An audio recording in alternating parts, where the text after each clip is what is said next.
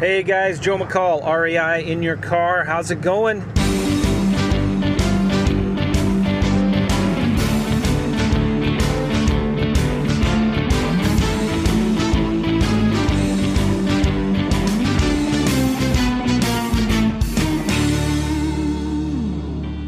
So today's going to be a real quick episode because I have four minutes, five minutes until I have to be back into my office and start a uh, coaching call.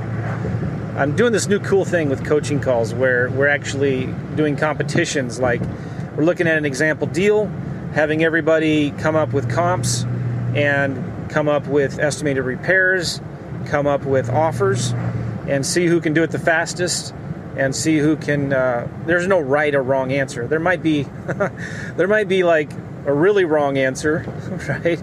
Uh, but we're just kind of it's kind of fun and i enjoy doing that and so we are i got four minutes and i'm driving right now in my car it's a beautiful day i wanted to talk about the importance of making a decision right saying yes or no this is for you and your own business and also for sellers and buyers when you're talking to them when somebody says oh let me think about it usually what they mean is no, right? And guess what? It's okay to tell them that. It's okay when you're talking to the seller or the potential client or the buyer and they say, oh, I need to think about it. It's okay to say, well, you know what?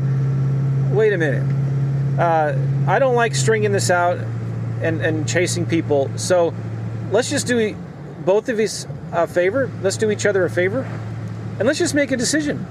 Like most people, when they tell me they need to think about it, they just mean no. And it's okay. It's totally okay, Mr. Seller, to say no, like this isn't for you. But don't tell me you need to think about it. Just say yes or no. Or tell me exactly like what do you need to think about? What are some concerns that you still might have? They may say, "Well, I need to talk to my wife."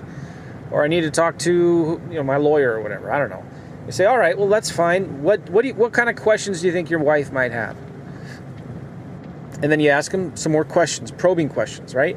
And it could just be that uh, they really do need to talk to their wife, and that's cool. I totally understand that because my wife might be listening to this. All right, but then what you do is you schedule a deadline. You say, when are you going to talk to your wife? Well, tonight. Okay, let's schedule the call tonight at 8 o'clock or tomorrow morning at 9 a.m. What would you rather do? Would you like to get your wife on the phone? Maybe I can talk to your wife. So you got to give deadlines to your sellers. And it's okay to fire them. It's okay to say, you know what, this just doesn't sound like it's a good fit for you. If you need a week to think about it, that's okay. Let me just save you the time and the hassle and let's just let's just say it's it's done. Or you could say, you know, if you really need a week to think about it, are you, are you just telling me that we're done? And just be quiet and listen. Okay? Don't talk, just shut up. Uh, you will be shocked at how well that works. Okay? You have to be in a position where you don't really need this deal. When you're talking to the seller, they can smell your desperation from a mile away. Okay? The harder you chase them, the faster they'll run. And they need to know that you are strong enough and you have the willpower and the strength to uh, tell them, you know what? Yeah, this is okay. It's probably not a good fit for us. So let's just, uh, are, you, are you telling me that we're done? And when you're not pulling, or there's a difference between push and pull marketing, and I always get the two confused. I think it's you don't want to be pushing, right? you don't want to push. You want to pull them in. And when you take this kind of stand and you act like the reluctant buyer, then uh, it has a very strong magnetic pull back to you, okay? So, uh, some good advice I think you guys will find helpful. So, go implement it. All right?